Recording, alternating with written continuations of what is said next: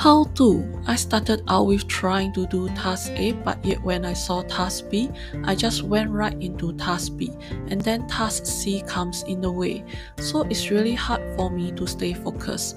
I had to stop myself when I'm already at task E and go back to task A before going in all the sequence.